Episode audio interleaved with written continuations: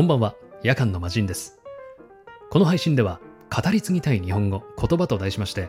私が個人的に心に響くような素敵な日本語、言葉を紹介していきます。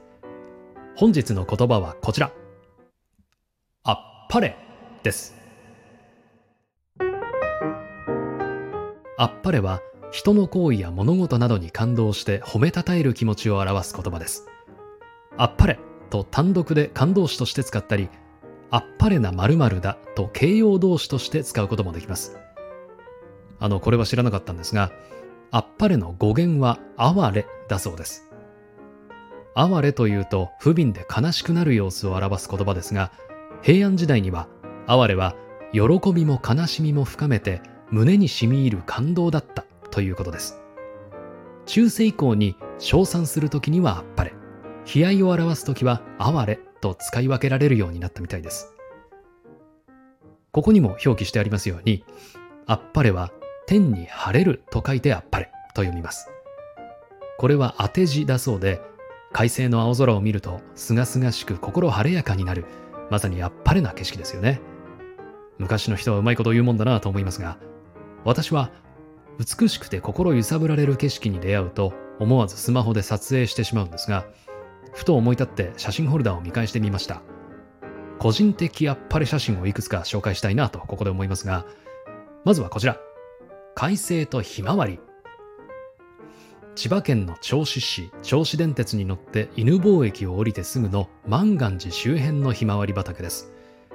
これはあの私にとっては今までで最高のひまわり畑でして、あっぱれという言葉がとても似合う場所です。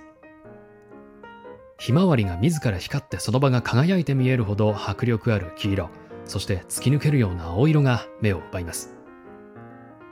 万願寺も大変立派な観音様がいらっしゃって素晴らしいお寺です。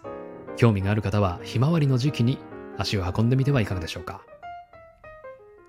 そしてもう一つ、夕暮れの海岸です。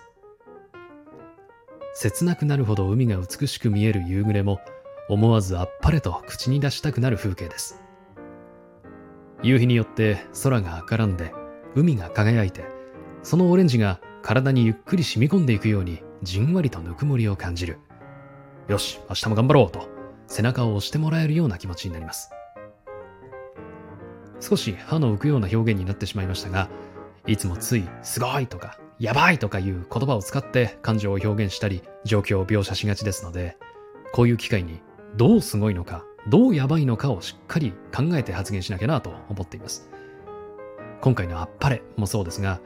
景色はもちろん人の行為も称賛すべきものは日常にたくさんあるはずです。それに気づけるような、そしてそれをしっかり表現して伝えられるような人間でありたい、そう思います。ということで、本日お届けした言葉は、あっぱれでした。皆さんの言葉が豊かになりますように、そして誰かの心に届きますように。それではまた次回お会いしましょう。夜間の魔人でした。